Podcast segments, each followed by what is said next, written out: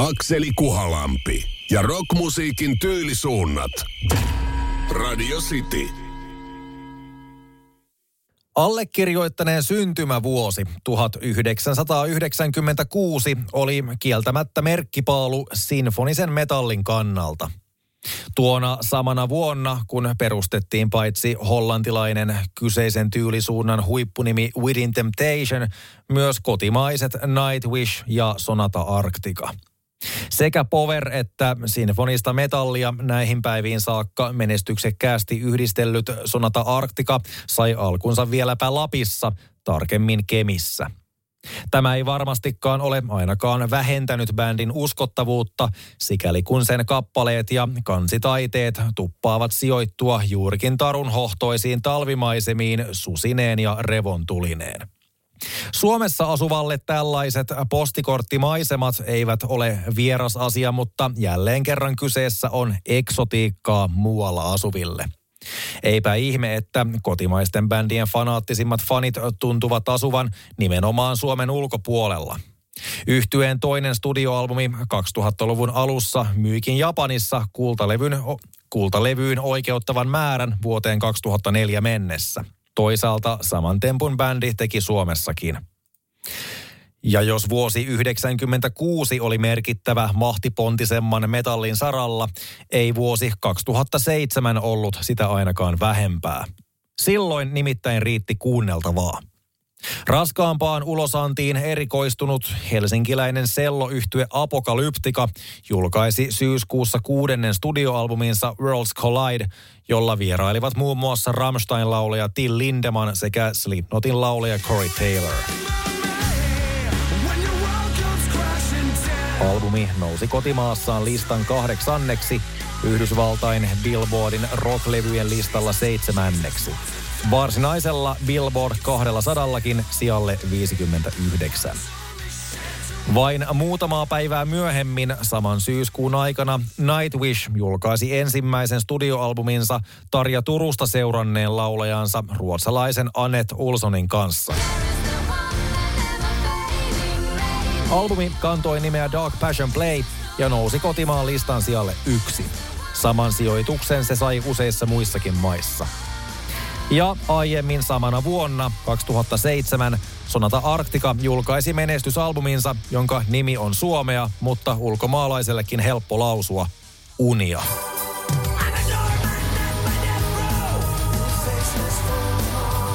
Olihan yhtyeen aikaisempiakin levyjä käväissyt Suomen virallisen listan kärkikahinoissa, mutta Unia oli ensimmäinen albumi, joka nosti bändin kotimaansa albumilistan ykkössijalle.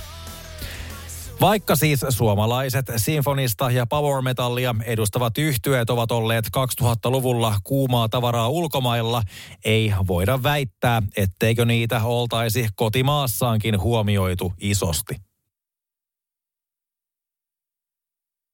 Sinfoniseen metalliin on aina kuulunut jousien, puhaltimien ja tai kuoron käyttö, jotta ilmaisuun saadaan tyylilajille ominaista orkestraalista pontta. Näiden ohella asiaan on toki kuuluneet perinteisesti myös rummut, kitara ja basso, mutta kotimainen apokalyptika miettii asian toisin. Kyllähän bändin musiikissa on rumpali tietysti ollut, kuten myös muun muassa vierailevia laulajia, mutta noin muutoin ollaan pärjätty ilman rockmusiikille keskeisintä elementtiä eli sähkökitaraa. Neljä selloa taipuvat moneen taitavissa käsissä, myös raskaaseen ulosantiin. Vuoden 2007 menestysalbumiaan Worlds Collide seurasi vuonna 2010 yhtyeen seitsemäs studioalbumi nimettynä sitä mukaillen Seventh Symphoniksi. Kuin aiemmin, myös tällä kertaa albumi tuli sisältämään useita vierailevia, maailmalla tunnettuja rocklaulajia. Sekä tuli löytymään kotimaan albumilistan kärkisijoilta, tarkemmin sieltä kaksi, sekä muutaman muunkin maan listan paremmasta päädystä. Albumin kolmas single Not Strong Enough lukeutuu näinä päivinä yhtyeen kuunnelluimpiin kappaleisiin. Samaiseen singleen musiikkivideoineen liittyy myös erikoinen säätö. Kappaleen laulaa albumilla sekä sen alkuperäisellä musiikkivideolla amerikkalaisyhtye Shine Downista tunnettu Brent Smith. Oikeudet eivät kuitenkaan riittäneet julkaisemaan eri levyyhtiölle sopimuksen tehneen Brent Smithin laulua sisältävää kappaletta Yhdysvaltain radiosoittoon, joten Amerikan radioversion lauloi Hoobastank yhtyeen Duke Robb, samoin kuin näytteli täsmälleen samanlaisen musiikkivideon osuudet uudelleen. Toisin sanoen Apokalyptikan Not Strong Enough-kappaleesta musiikkivideoineen liikkuu sopimus teknisistä syistä kaksi versiota, joissa vain laulaja on eri. Jännittävää on musiikkibisnes.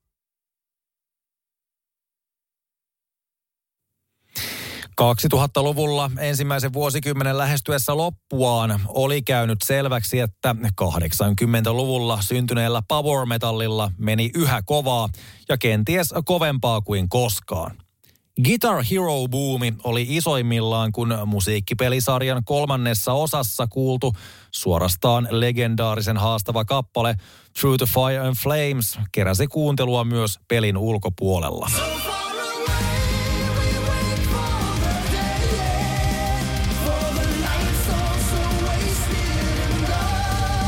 Kappaleen esittäjä oli Dragon Force, Englannissa 90-luvun lopulla perustettu bändi, jonka kitarasoolojen pituuksissa tai teknisyydessä ei ollut mitään rajaa. Sikäli bändiä voikin pitää jonkinlaisena power metal yhtyeen karikatyyrinä. Tämä johtaakin helposti siihen, että toiset vihaavat bändiä, toiset rakastavat sitä. Samoihin aikoihin, kun Guitar Hero-ohjainten painikkeet kävivät kuumina, Meillä kotosuomessa Helsingissä perustettiin ihan oikea bändi, joka tulisi kantamaan ylpeänä power metallin soihtua. Alkuun yhtye ei soittaisi monenkaan kelloja, mutta sen pitkäjänteisyys ja usko tekemiseensä tulisi vielä tuottamaan tulosta. Ensimmäisen albuminsa vuonna 2008 perustettu yhtye julkaisi vuonna 2011, mutta seuraava vuosi oli sitäkin merkittävämpi, kun uusi pitkäaikainen laulaja löytyi nykyaikaista reittiä. Selvisi, että ne oli löytänyt siis YouTubesta mut laulamassa Janis Joplinin Piece of My Heartia omalla akkarikeikalla. Ja siis mähän en ollut ennen Battle Beastia laulanut heviä lainkaan. Aika jännä. Joo, olin siis kuunnellut heavy-musiikkia teiniästä asti ja niin kuin mun suurimpia heavy-idoleita on niin kuin Ronnie James Dio ja Rob Halford ja, ja varsinkin Bruce Dickinson. Niin, niin, niin sitten kun mä lähdin tuohon völjyyn, niin mähän totta kai sitten oli, että nyt mä otan niin kuin kaikki ne vaikutteet niistä.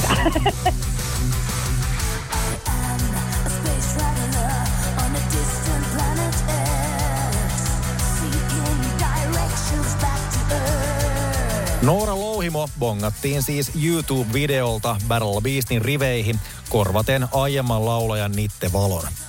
Ensimmäinen Nooran kanssa julkaistu ja samalla yhtyeen toinen studioalbumi julkaistiin vuonna 2013 ja kantoi yksinkertaisuudessaan nimeä Battle Beast. Olihan tämä varsin osuva paikka esitellä yhtye ja uuden laulajansa äänellinen kapasiteetti, joka tulisi kyllä käymään tyylilajin faneille tutuksi. Vuonna 2015 bändin kitaristi lauluntekijä Anton Kabanen jätti yhtyeen musiikillisten erimielisyyksien takia ja perusti Beastin Blackin, varsin maineikkaaksi noussut tapaus sekin. Power ja sinfoninen metalli ovat kestäneet aikaa jopa poikkeuksellisen hyvin, voisin väittää. Siinä missä punk ja grunge sekä monet muut musiikkityylit ovat olleet selkeässä trendin aallonharjassaan tiettyinä hetkinä ja toimineet ehkä vastavoimana jollekin muulle, eivät power tai sinfoninen metalli ole niinkään riippuvaisia siitä, mitä populaarikulttuurin virtauksissa tapahtuu kulloinkin. Niiden ajattomat sanomat ja tarinat, kun eivät vanhene ja ne toimivat aina turvapaikkoina kuulijalleen.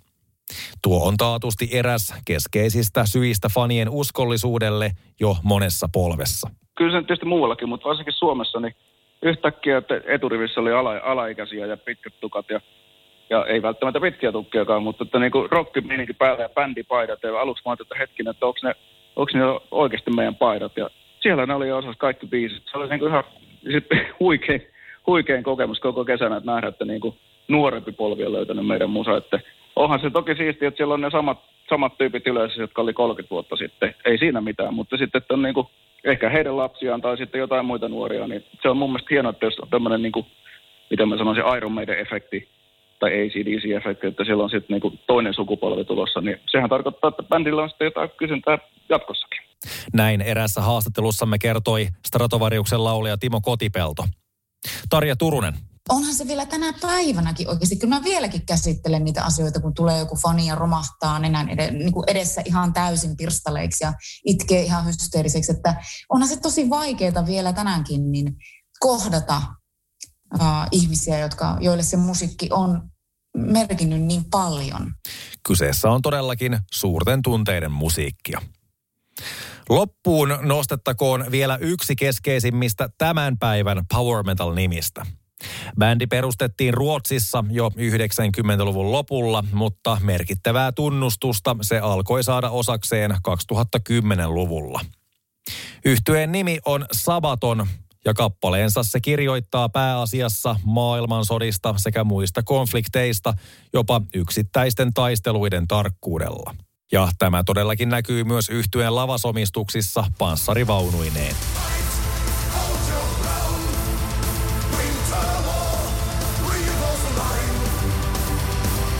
Näin soi Sabatonin kappale Talvisota vuodelta 2008. Täällä päin ei kauaa tarvitse pohtia, mistä hän tuo mahtaisi kertoa. Omat kappaleensa yhtye on muuten tehnyt myös tarkka-ampuja Simo Häyhästä sekä kolmen maan armeijan sotilaasta Lauri Törnistä sotahistoriasta kiinnostuneille tiedoksi. Sikäli siis kun power metallin keinoin on kyllä kerrottu moneen otteeseen tarun hohtoisemmat fantasiatarinat, on tämä Faalunin vahvistus näyttänyt toteen sen, että nykyaikaisemmissakin oikean maailman väännöissä riittää ihmeteltävää. Ja tätä tekstiäni ensi esittäessäni yhtyeen viimeisin albumi vuodelta 2022 kantaa nimeä The War to End All Wars – viitaten levyn teemaan eli ensimmäiseen maailmansotaan. Albumin ja muutenkin bändin ulosannin tehoa nostaneekin entisestään se kylmä fakta, että aiheena sodat ja taistelut ovatkin muuttuneet jälleen ajankohtaiseksi. Onko power metal siis eskapismia välttämättä vai katsotaanko siinä pikemminkin totuutta suoraan silmiin? Ehkä molempia. Akseli Kuhalampi ja rockmusiikin tyylisuunnat. Maanantaista torstaihin 15.30. Radio City.